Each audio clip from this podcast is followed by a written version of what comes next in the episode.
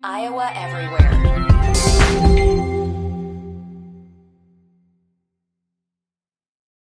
All right, boys, it's game day. Let's go. Let's go. Big game. Got a big game today. My package has arrived. Oh, sweet. Nice. Score! Great win, fellas. What game's next? G-men are having a great year. Let's go blue!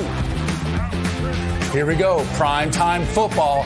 Texans, Dolphins. Let's do this. Yes! Review. Yes! Yes! Heartland Flags. Every sport, every team, every flag. Every team? That's right. Fine, fine. I'll get a Washington flag too. Find your flag and so much more with fast free shipping. Heartlandflags.com. Every sport, every team, every flag. Heartland Flags and Gifts presents Legends and Listeners with Scott Dochterman and Chad Leistikow. Fly Fly 'em high and fly fly 'em proud. Find your flag at heartlandflags.com. Breaking down the Big Ten from the Channel Seed Studios, this is Iowa Everywhere.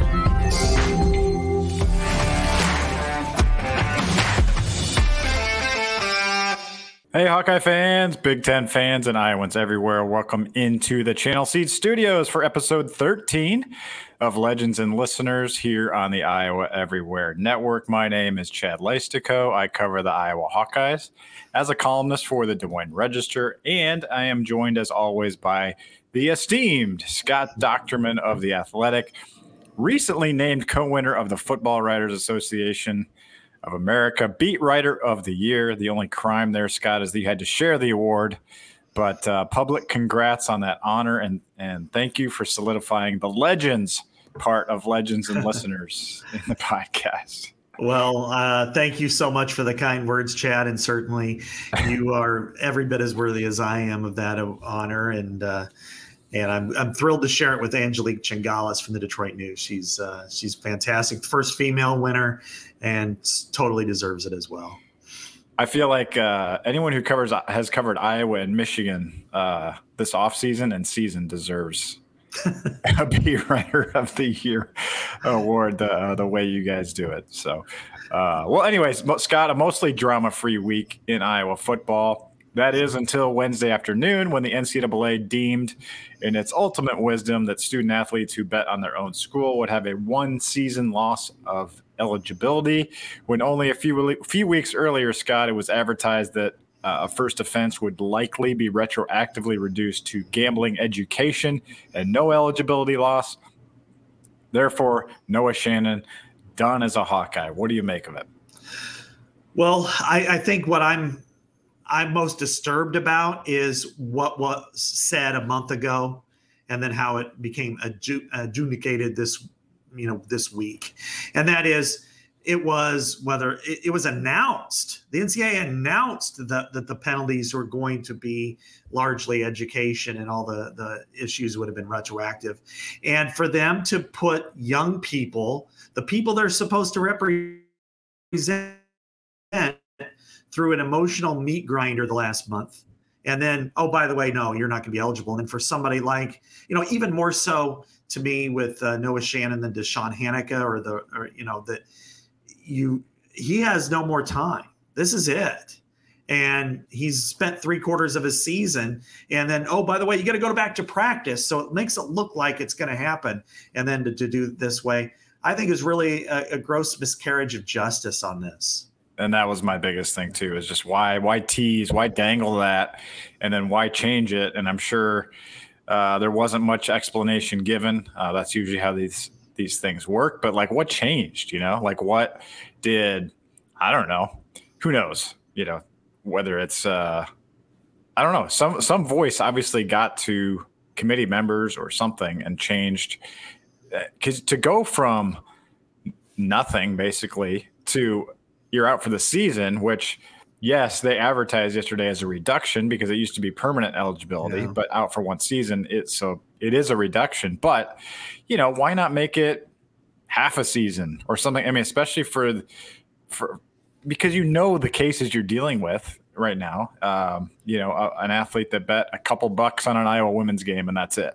So, um, uh, really, really feel bad for for Noah Shannon, and, and actually, Scott, a, a, harsher eligibility penalty is dealt here to Iowa wrestling, which has 4 mm-hmm. wrestlers, senior wrestlers, suspended for the year. Uh, presumably their careers as well. Uh, there's a possibility that one of them could get a medical, but uh, Cobe Siebrecht, Nelson Brands, Abe Assad, and four-time All-America heavyweight Tony Cassioppi on that list. Terry Brand sent me a text confirming those names last night and did say that two of them still had appeals remaining. But uh, you know, he's Nelson's father, Iowa associate head coach, and he is he is not happy about this results reversal from the NCAA either. It just seems, again, it just seems kind of punitive and, and unnecessary at this point. It's it's what Beth Goetz said a couple weeks ago that she felt that, and the committee had felt that this the the terms were unduly harsh, and I think that's a really a fair characterization of this, and and so for them to revisit it and to discuss it and to do it midstream while they'd already suspended, you know, and specifically Noah Shannon for the season, and then get their hopes up to allow them to return to practice The wrestlers too.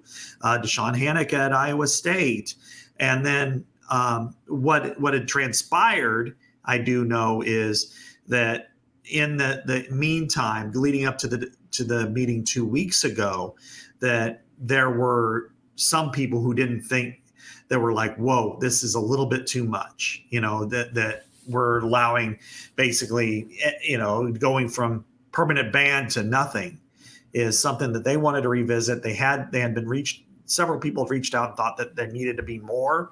And then they ultimately went with this conclusion. But again, it's not to me that the one year suspension is necessarily wrong.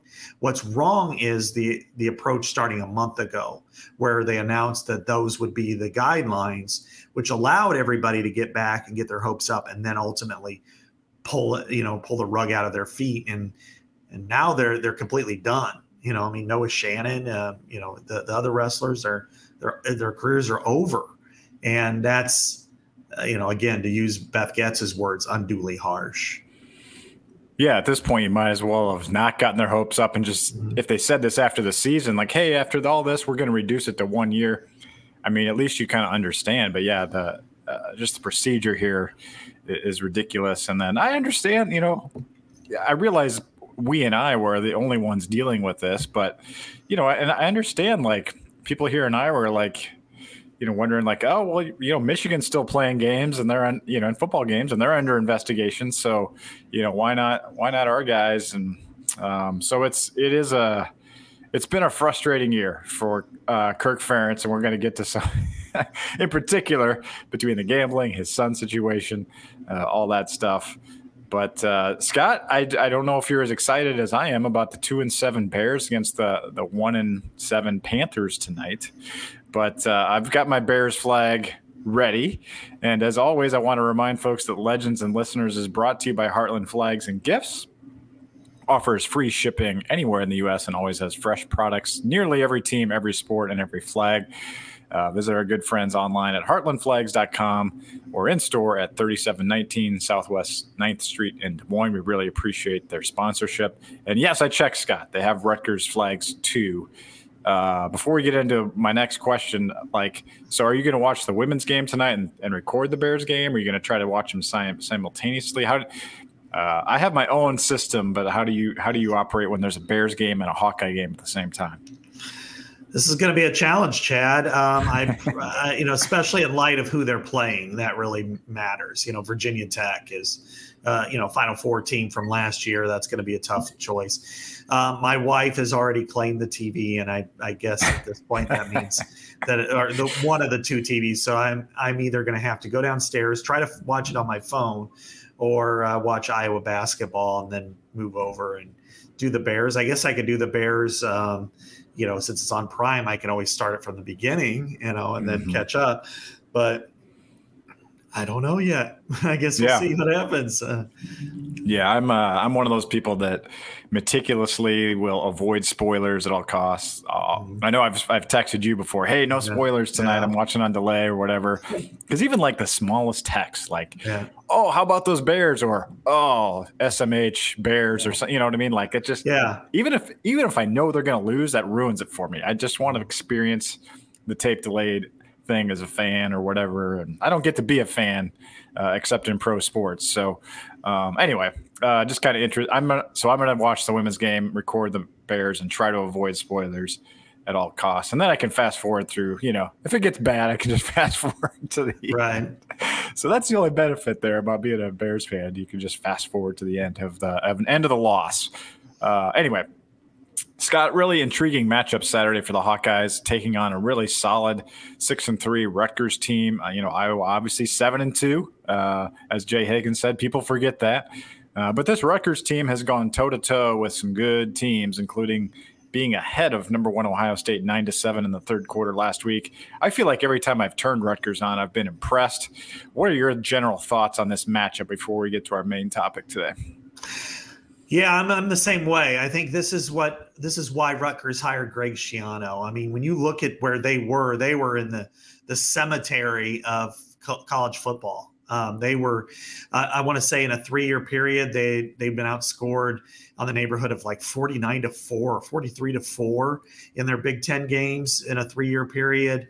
Um, it was non competitive, and you know, even this summer, uh, you know, a colleague of mine, Stewart Mandel, and I wrote about Rutgers being the worst addition in in, in realignment, and the headline was not quite as that. It was a little more stark than the than the text, but still. Anyway, um, I do feel like that Greg Schiano now in year four, he's built it the right way. He's decided to build it developmentally. He's actually followed a model that's really comparable to Iowa, and that is he's gotten a lot of local guys He's got he's built it up. They were competitive. They went to a bowl game two years ago when a team backed out, and uh, last year they were, you know, they fought but they weren't good. This year they've been able to win a lot of those close games, and really the only difference between them being six and three and being even better than that are some really killer mistakes on offense against Wisconsin, Michigan, and Ohio State. Otherwise, it would be even closer.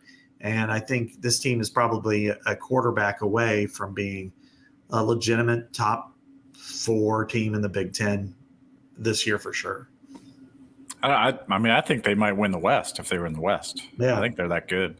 Um, I, Kyle Monangai is a really good running back, and I know you know Gavin Wimsatt. His completion percentage is barely above Deacon Hill's, mm-hmm. uh, but he can run. He's got uh, he's accounted for 15 touchdowns this year, seven on the ground, 400 plus yards on the ground.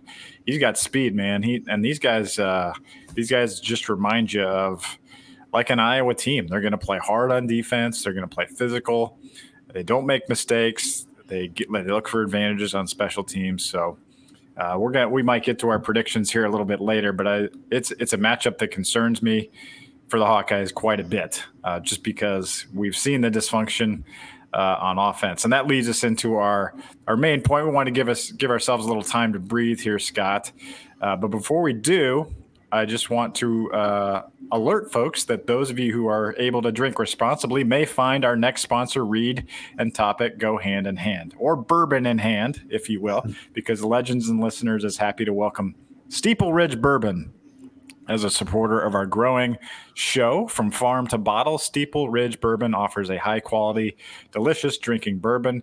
If you don't find Steeple Ridge at your favorite retailer or grocery store, ask for it by name. Steeple Ridge is distilled, aged, and bottled in Iowa by Lonely Oak Distillery. So, if for those of you that got your bourbons ready to talk about the Iowa offense, let's do it, Scott, uh, because our main topic today has to do with short term and long term fixes to this Iowa offense. I don't know if this sounds like a broken record to people, but you know, after watching the 10 to 7 win against Northwestern and seeing some of these other Big Ten West teams lose, Scott, there's a real, real path here uh, to the Big Ten title game.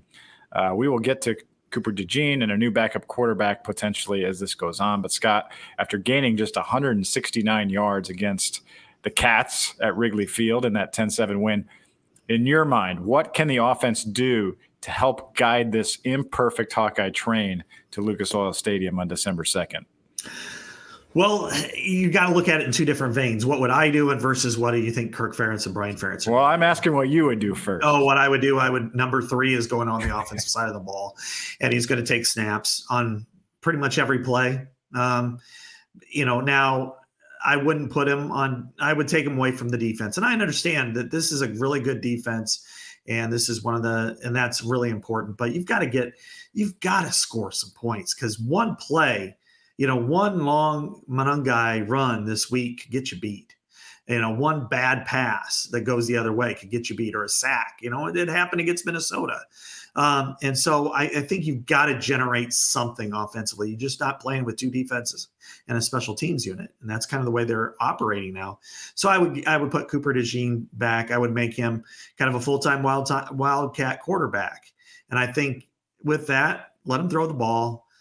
That's you know radical that especially for for Iowa that is so radical and just doesn't going to happen but that's the way to me I think you can score two touchdowns and two field goals a game. You know that's still below the drive for 325 way below it but at this point that's the way to generate some offense and some misdirection and get your best player uh, with the ball in his hands the most often. I'm glad you went there right away. I was I was figuring yeah we'd kind of meander into Cooper a little bit, but it, it is it is that type of thing of like what's the downside, you know, and you get yeah. the question back of what would be the upside. Um, yeah, well, the upside would be uh, first of all, presumably, uh, you limit turnovers. You're not going to be throwing the ball up for grabs, you know 28 times or whatever, like they did against Minnesota. Uh, you'd think we saw the two plays he was on the field, you know, two rushing plays for 14 yards. I mean, that was mm-hmm. almost 10% of their total yardage against Northwestern, uh. um, which is, I mean, it was actually until the last drive. But yeah. anyway, uh, so it's pretty sad to think about. Uh, yeah, I, I mean, I, I was going to say like I thought I was going to be radical and say like 30 snaps, I, but I think so. I think I'm going to say 30 snaps just because I know it's unrealistic that they'll do the whole thing, and I it's probably unrealistic they'll even do 10 snaps. But I want to say I was going to say 30, or you know, potentially early downs, potentially third and shorts, potentially red zone. Um, you know, those are all situational things that you can do you know, it's we're watching Taysom Hill against the Bears the other day was just yeah. another reminder like, hey, here's a creative, you know, a creative way to use a guy that's a weapon uh, in the run game. He threw one pass, he was one for one, three yards for a touchdown. That's kind of what we're talking about, right? I right. mean, it's not, uh, and he's done it before. He's done mm-hmm. it before. I realize it's, I think he can take a, he's pretty athletic. He can take a snap and hand it off. Yeah, I don't think he's going to wet his pants and drop the ball. You know, I mean, he, he, he's a pretty good player. You know, uh, he proved that. Uh, and I mean, I really encourage people to see the last sequence of his high school career in that state championship game where he did everything. And you know, ten, they were like out of ten straight plays, nine of them were impact. You know, like blocking a kick and and returning a punt and, and scoring and, and doing all these different things that he did. Um, and I think he's capable of doing some of those same things at this level. And that that to me is, you know, you don't have to be so regimented. And we're seeing it on offense that you can't afford it because, you know, I, you know, they're they're college kids. We don't want to get into this too much, but I was getting even last week with Deacon Hill's best game at 10 of 15, but you know, going into that last drive, Chad, he had he was eight of 13 for 34 yards.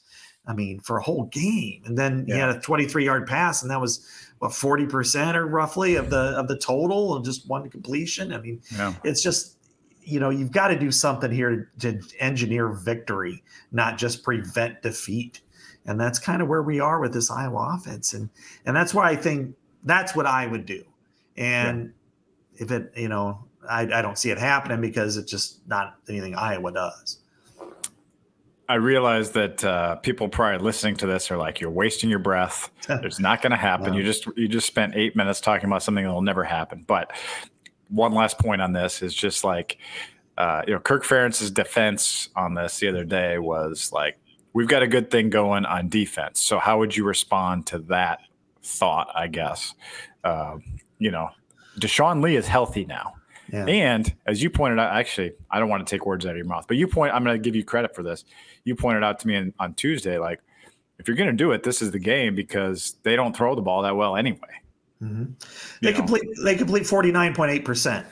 The, I think these are two of the worst three, the bottom three in the country. Yeah, they are. So, yeah. so, so why not take, you know, do you want them on an island? They're not going to throw in his direction. Maybe you'll get one tackle, you'll get a couple punt returns, but you know, if you're going to do it, put somebody else back there so you can have he can have impact on this game. And and I get that Kirk is nervous when you see your two best offensive players out for the season and your quarterback. That man, we can't afford to lose Cooper DeJean too because he's you know, gives you a spark in the return game. I understand that. And but at the same time, man, you just you need something.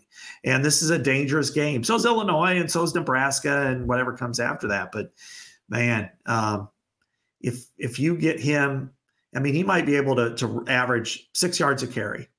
If he runs the ball 10 times, six yards a carry. And then he opens up the other running back too, a Leshon Williams, a Jazz Patterson, maybe Caleb Johnson too. Um, and so I think right now, just do whatever you can. Squeeze the last drops out of the ketchup bottle. I totally agree. Plus, it'd be fun.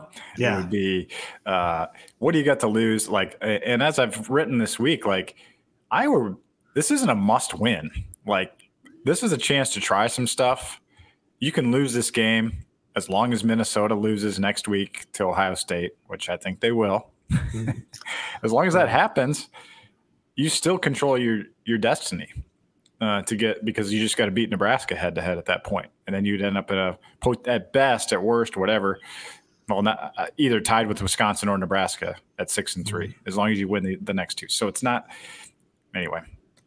So let, let's get let's transition into what you think they will do or can do if they don't do that. I still want to see a, as many DeJean snaps as possible, obviously, but uh, what can they do with Deacon Hill at quarterback? With hey, potentially discovering Caleb Brown, um, you know, Leshon Williams running hard, uh, Addison Ostrenga emerging a little bit. He's showing some signs that he can, you know, maybe look like freshman Sam LaPorta out there. Is that a stretch? I mean, not quite to that level, but he's some, you know, he's an intriguing piece out there. Um, it's something. What do you yeah. what do you see as possible with with what they've got? I think one thing you've got to do is jet sweep to death. I mean, I think you mm. just have to continuously yeah. do that. It's been one area where not, whether they hand it off or not, it it forces the second level to react. And and I think you know, and this is where I think they have underutilized Caleb Brown is that you know I don't know if he's as fast as Cooper DeJean, but I think he can. You know, he's played that running back position. This is like a wing back in the old school, and this is an opportunity to get him the ball and you know and let him make a play or two. But not only that, that that allows um, the second level again to have eyes in the backfield, maybe be a little bit um, hesitant, and it allows if you don't hand the ball off, Leshon Williams to really exploit that. So I, I, think that's where the running game can be if you use it a lot. Um, the second part of it is um, I do like Addison Ostrenga a lot. Uh, mm-hmm. you know, I think he's an ascending player. I think he's going to be a player that, uh, you know, like LaPorta. And I think he's probably somewhere between freshman and sophomore LaPorta as a, as a sophomore Ostrenga. So I think he's still a pretty good player. Got a lot, you know, would still be the number three tight end here. But, and then the other part is um, you've got to find ways to, um, use your receivers and give them opportunities to catch the ball. But but Deacon Hill's got to be careful with it. Um, one, the play I did not like at all, I think, from both the play call and the and the execution was the interception.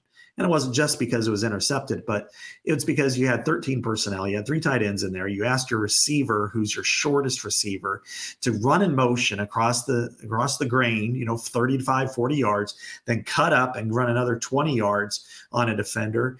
Um, most people are tired, a little bit tired at that point because you're asking them to run across horizontally and then take off vertically. You've got to slow down to do that. And then you allow your defender to get in position. And then Deacon didn't give him a good chance to catch the ball. He threw the ball inside when he was had outside leverage. So it was a bad execution, but I think it was a bad play call. So I think they've got to make sure offensively to be able to get those, um, make sure that the if you're going to throw a route like that to a receiver, that you put them in the best opportunity to at least get a make it a 50-50 ball. Love all those things you're talking about there. Um, what about Marco Lainez? Uh. Could that be an option here? Uh, you know, a guy with mobility, a true freshman. He took the number two reps in warmups. Uh, still not acknowledged by the head coach or the depth chart that he is number two, but he is number two. He's number two right now. Uh, he's with the second team offense. And this is a kid from New Jersey. Um, grew up, played football 20 miles south of Rutgers campus. Uh, has not played a game. Uh, theoretically, could play four games and save an a year of eligibility. Uh, I wonder. I wonder if he's ready to come in if need be, and will Kirk if Kirk Ferentz would put him in. Now they're going with Deacon Hill to start, but I'm not going to dis. I'm really not ruling out the fact that we might see Marco on Saturday. I'm not. I I mean, yes, I I would play him. I mean, we've seen enough Deacon Hill, and we he made one great pass the other day. He made a couple others that were nice. That's it, and that's it's really when you're you know completing 45 percent. You just it's it's such a bad number that you're not going to win a lot of really good games. So I would, yeah, I would put him in for sure. And I think he brings a lot to the table. Um, and, and what have you got to lose when you've got, you know, Marco or, or I mean, uh, you know, Deacon, you know, he had an interception. He had another inexplicable, um, just horrific pass that he was lucky it wasn't intercepted and he had a strip sack you know he you know he's just lucky that it didn't get you know it wasn't recovered and so to me, what have you got to lose? What's the upside? The upside is you might get better quarterback play. I think with and he can run. Yeah, he's a dual threat. Right. You need that right now. You need something out of that position. If he can run, that's why we're talking about Cooper mm-hmm. somewhat. I mean, uh, you know, could he scramble for 30, 40 yards? Yeah, probably. Probably in a game. Well, I don't that, know how well he knows the offense, but I, he's a he's a well schooled quarterback. Right. I mean, he's he's been with a guy that they trust, that they mm-hmm. trusted with their quarterback for several years. Um, you know, they they went out and got him early. You know, they decided against the local guy, JJ Kohl, and they went out and got Marco Lainez. He's been working scout team all year. They bumped him up. You know, now he's number two. It makes sense to me that if you're going to do it, do it because I don't. You realistically give even Iowa a puncher's chance in Indianapolis right. based on the offense now. No, you just can't.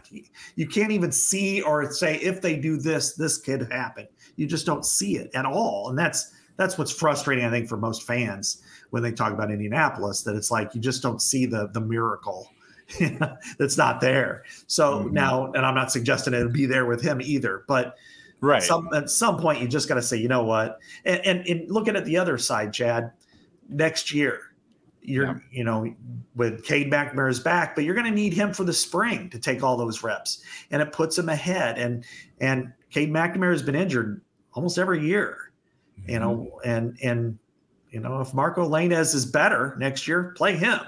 So mm-hmm. I, I think this is a play on not only 2023 but 2024 and beyond. Definitely, and uh, I, I, was going to echo that exact point, so I'll just say say it in a little different way. Here is, yeah, if you right now, I don't think there's really any way you can compete in Indy if you get there with with what you've got at quarterback right now. I mean, uh, you can talk about all you want. Well, you know, how much confidence did he get off that 23 yard pass to Caleb Brown? Yeah, it was an awesome throw, but I mean, that's what Kirk Ferentz is kind of talking about post game. You know, hopefully that gives him some confidence. Well, I mean, you kind of need a little more than that. Um, to try to have a chance. And that that's kind of the I think that's probably their best hope to be competitive is if, you know, you can put a guy in that gives you a spark. We've seen it happen before. Um, we've seen it happen with Drew Tate, CJ Beathard, guys that are young. Um, or Nate Stanley, maybe a better example, guys that, that are young and capable. Um, and, you know, Nate Stanley came in against North Dakota State in 2016 for a little bit and he looked fine, you know, yeah. filling in for CJ Beathard and, and, you know, have to thank uh, Marco, you know, being coached by Tony Racioppias, who also coached Tyson Bagent, by the way, yeah, uh, which is which is pretty awesome. Um, is uh, you know, yeah, I feel confident that he wouldn't, as you said, whatever you said about Cooper earlier about yeah. wetting his pants. I don't think he'll do that. So, um, the, do you want to get into? Uh, you wrote a good piece in the Athletic uh, about. You want to get into this at all? Five, uh, yeah. five, five potential early candidates as the next offensive coordinator for Iowa football. I encourage people to, to check out Scott's work at the Athletic on this. I don't know if you want to get into all five, but one, and we talked a lot about Paul Chryst last week. I don't think it's a spoiler that he's on the yeah. list. But is there anyone else on that list that you'd like to to maybe highlight here in our discussion? Yeah, and I, I would say that you know, probably three are worth discussing. Um, two are kind of, you know, you just throw guys on the list in some ways and see what happens. But um, you know, okay, let's let's make the case for and against um, Jon Budmayr. Okay, he's already on staff. He understands the personnel. He knows how Kirk Ferentz operates. He's been here two years. He has not called the plays. Um, so I guess I'll start with making a case for him being discussed, and that is he is trying to help. He cannot officially be a coach. He's an analyst. That doesn't mean you know he may be part of game design and play design and and things like that, but he cannot be hands on officially, or it's a violation. Um, he may see things differently than Brian, and he might be able to to fix them and he's a quarterback by trade. He was a quarterback coach before he arrived, both at Wisconsin and Colorado State. Uh, so if you inserted him for Brian Ferentz, it immediately you you don't have any concerns about how he has to get used to everything because he already knows everything. So that would be one guy. What say you, yay or nay? Because I have a lot of nay too to that. If I want to, yeah. Um, well, the problem I would have with that, obviously, is that he's. It's not like he's in his first year. This is his mm-hmm. second year with the team, and he he does seem like a really sharp guy. Uh, I I believe uh, Spencer Petras when he's talked about him before, just uh, how smart he is.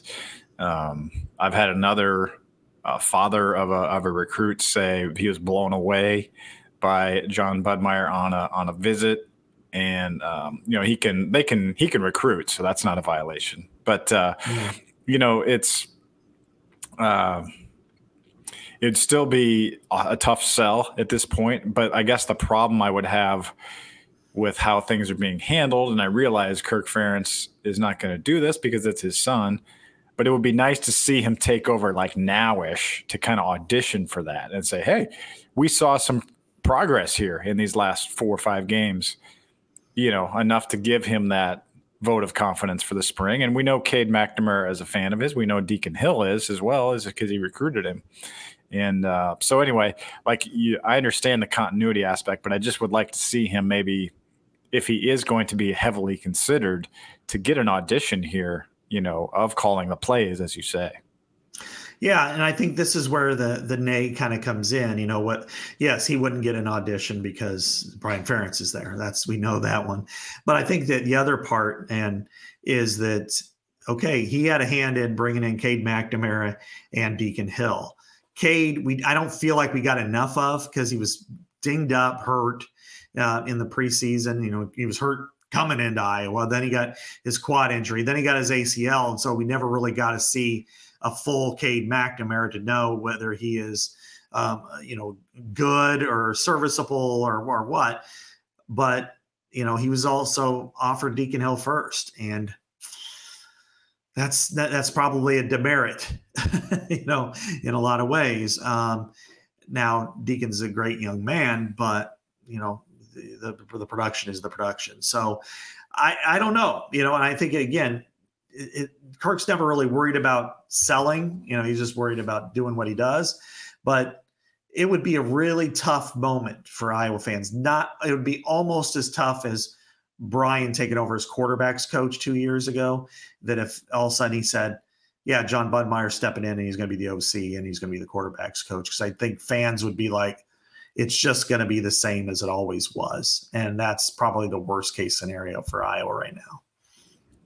Yeah, you you put it real well. You put the downside there real well, but it does seem like, you know, they're paying him three hundred twenty five thousand dollars a year, so obviously they value him quite a lot. Um, so I don't think it's it's certainly a viable, uh, conceivable selection from Kirk Ferentz. If you don't mind, I'd like to bring up one more name on your list, uh, Tim Polasek. He's the offensive mm-hmm. coordinator at Wyoming. I do think this is a realistic uh, move for Kirk Ferentz. Um, I'll, maybe I'll start with the with the plus side here, and you can kind of counter. Um, this is a guy that is really highly valued by some of these veterans in the offensive line room. Uh, they really liked him as offensive line coach. Uh, I realize, you know, it's a kind of a he who should not be named situation, but he does kind of have some personality traits of Chris Doyle that I imagine that Kirk Ferentz wouldn't mind bringing back into the program. Um, you know, a little bit more toughness, a little bit more, uh, you know, whatever, whatever you want to call it. Mm-hmm. Um, and I hesitate to bring that up, but still, I think there is, there was the offensive line was different under Tim Polasek. Can't deny that. He was a good offensive coordinator at North Dakota State. Uh, that said, uh, Wyoming's offense is 123rd in the country. Now they're playing pretty well and I realize that yardage is not the be all end all, but um, that also would be a, a, difficult sell for fans. But again, if you're thinking about it from Ferentz's perspective, this guy brings continuity.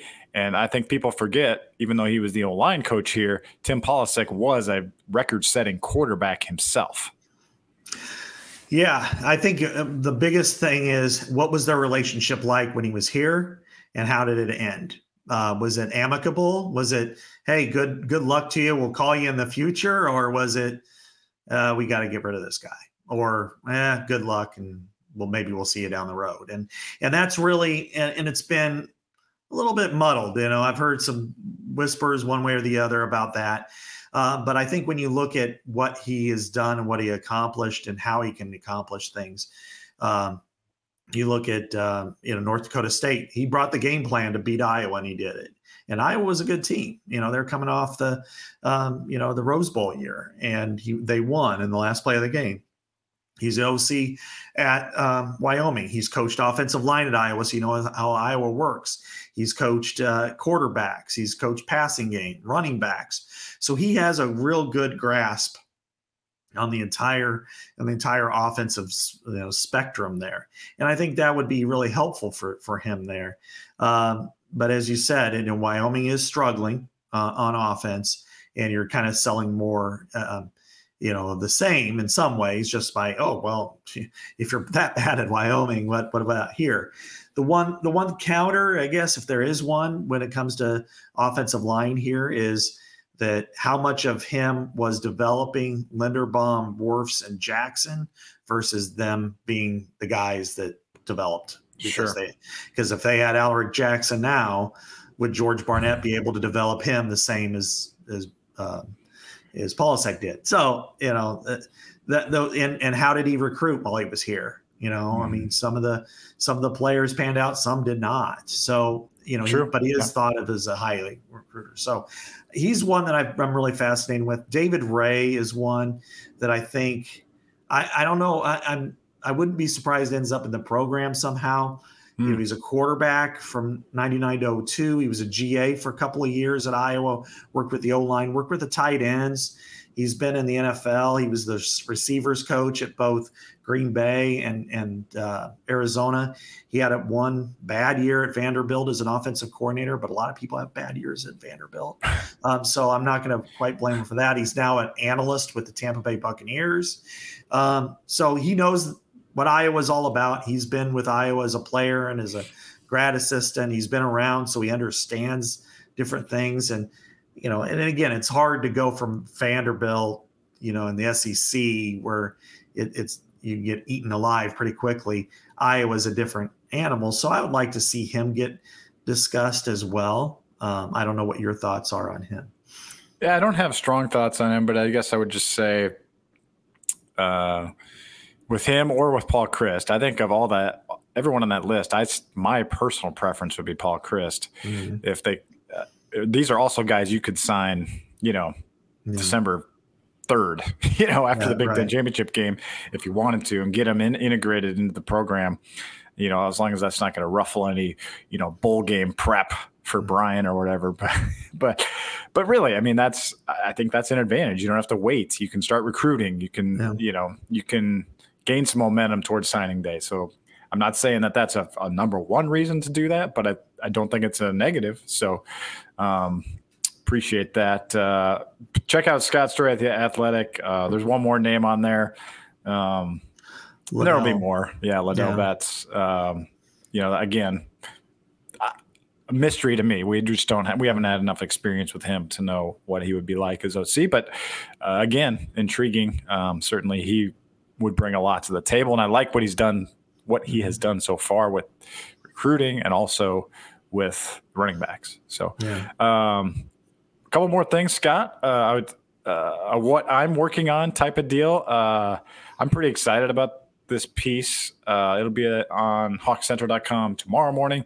I kind of, I don't know if you noticed, but I asked Kirk about Moneyball, uh, mm-hmm. the movie, because I figured as a baseball guy, he's probably familiar with that concept. And so I kind of, I kind of took a Moneyball angle to Iowa football and kind of dug into super duper hidden yardage. Um, in how Iowa gains field position. And um, I'll just pluck one thing out here and then let you guys read it tomorrow. But Iowa is averaging plus 90 yards per game when it comes to punting yards, punt return yards, and penalty yards. Plus 90. So that they are really doing a good job making up that differential uh, in other ways that you don't see in that total offense. So um, I don't know. I kind of had fun writing it. It was fun to watch. I love. I read the Moneyball book. I read, you know, watched the movie, so I'm kind of enthused about that. And uh, Kirk Ferentz kind of, you know, pissed on it a little bit by saying, ah, Tony La Russa doesn't believe in it, but I, st- I still think it's it's valid. Uh, you know, the way Iowa looks at winning games, kind of like the 2002 Oakland A's did. So That's funny. I, I, actually wrote a story about it um, back in early 2000s when I was covering the Royals. So about Moneyball? About, oh, about wow. Moneyball. Yeah. Nice. So uh, dollars and cents is what I called it. It was one, an enterprise package, S E N S E.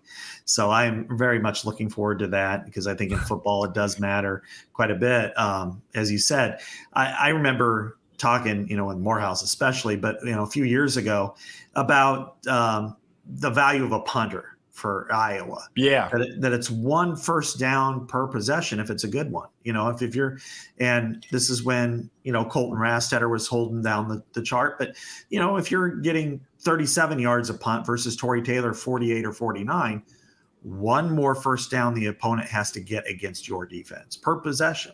That really, really, really matters. And then, as you said, with the return game, we haven't seen any kind of explosiveness on the kick side, like with Amir Smith-Marsette or, mm-hmm. or with Charlie Jones. But when you have Cooper DeJean back, mm-hmm. you know, who's who's a lot like Charlie Jones, I think, in this regard. Yes. That he he's a daredevil. He's not afraid to catch it, and then all of a sudden spin and run, and all of a sudden it's eight yards you know, like you did that against Northwestern. And that matters because rather than fair catching it or letting it go, which I remember one game 2017. Josh Jackson. Yeah. Like come on. like, that was the only thing bad he did that year. Yeah, I know. But yeah. uh, so th- that sounds really interesting. I'm, I'm looking forward to reading it. I appreciate it. Well, Iowa is favored by one point at circasports.com with a crazy over under is now down to 28. Circa Sports is the exclusive sports betting app of Iowa everywhere. Circa Sports is sports betting the way it should be with the highest limits, lowest holds, and best odds.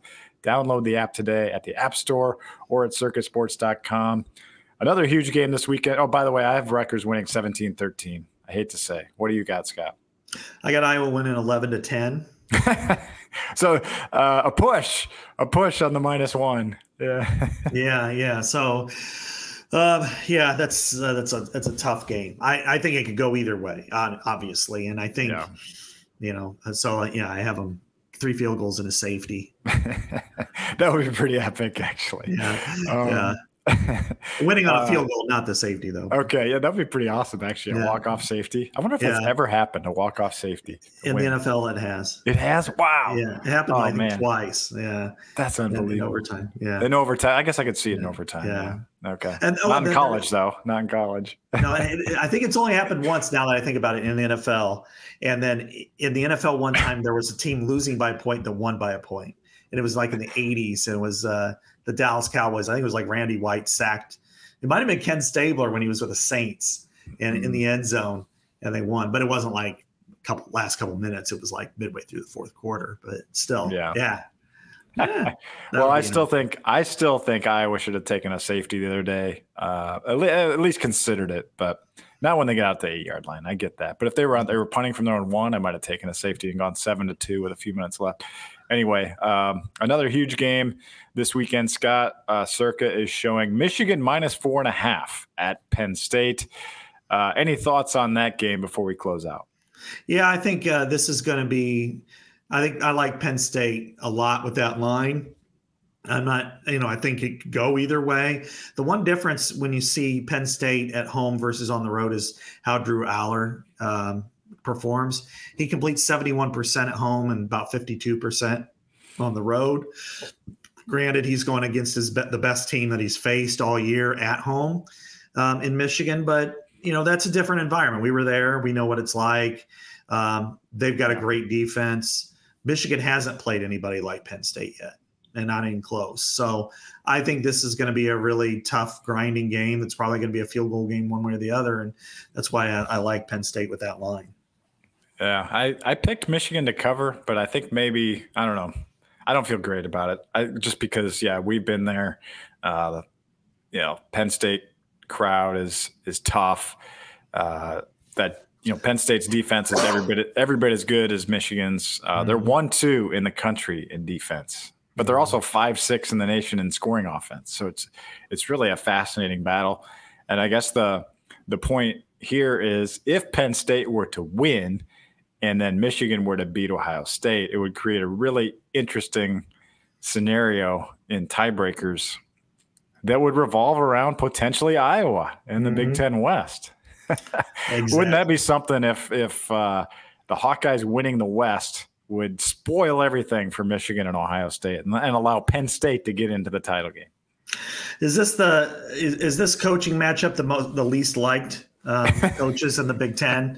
You know, uh, may yeah, I don't know. I think uh, could be yeah. strong, but yeah, but yeah, yeah. I, I, think um, yeah, I mean that would be really fascinating to see if Penn State would win the, the East based off of beating Iowa, you know, versus Minnesota, you know, which would have been for for Michigan. Uh, you know, it, it is. I mean, that, it's that's crazy league, and we're gonna have some crazy scenarios in the future when yeah. this goes to 18 teams because I can imagine there's going to be a lot of little, you know, one team might be nine and zero, oh, and then there's going to be two teams eight and one, or or three teams that are seven right. and two, trying to figure out who's the next team, and yeah. uh, so the tiebreaker process.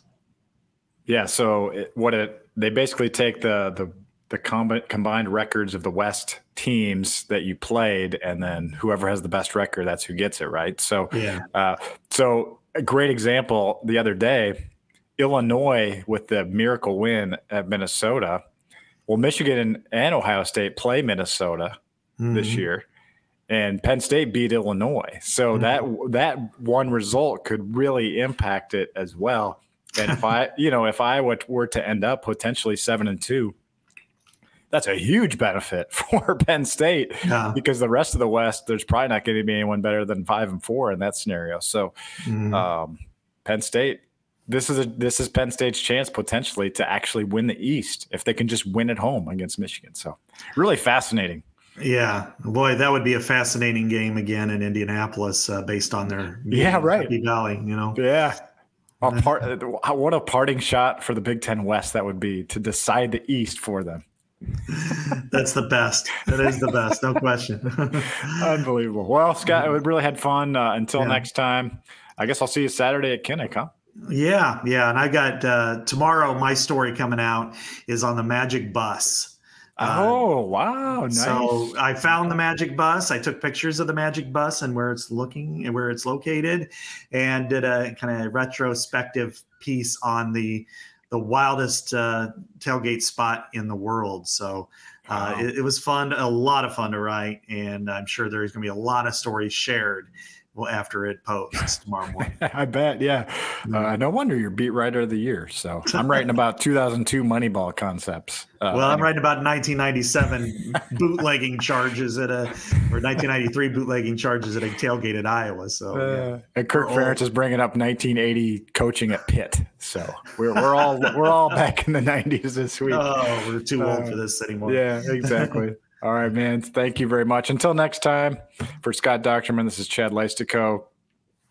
You've got a chance to make an impact, Hawk fans. Second half, under the lights at Kinnick against Rutgers.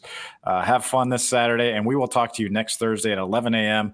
from the Channel Seed Studios uh, to get you set for Senior Day, Iowa versus Illinois. Thanks for tuning, tuning in to Legends and listeners here on the Iowa Everywhere Network.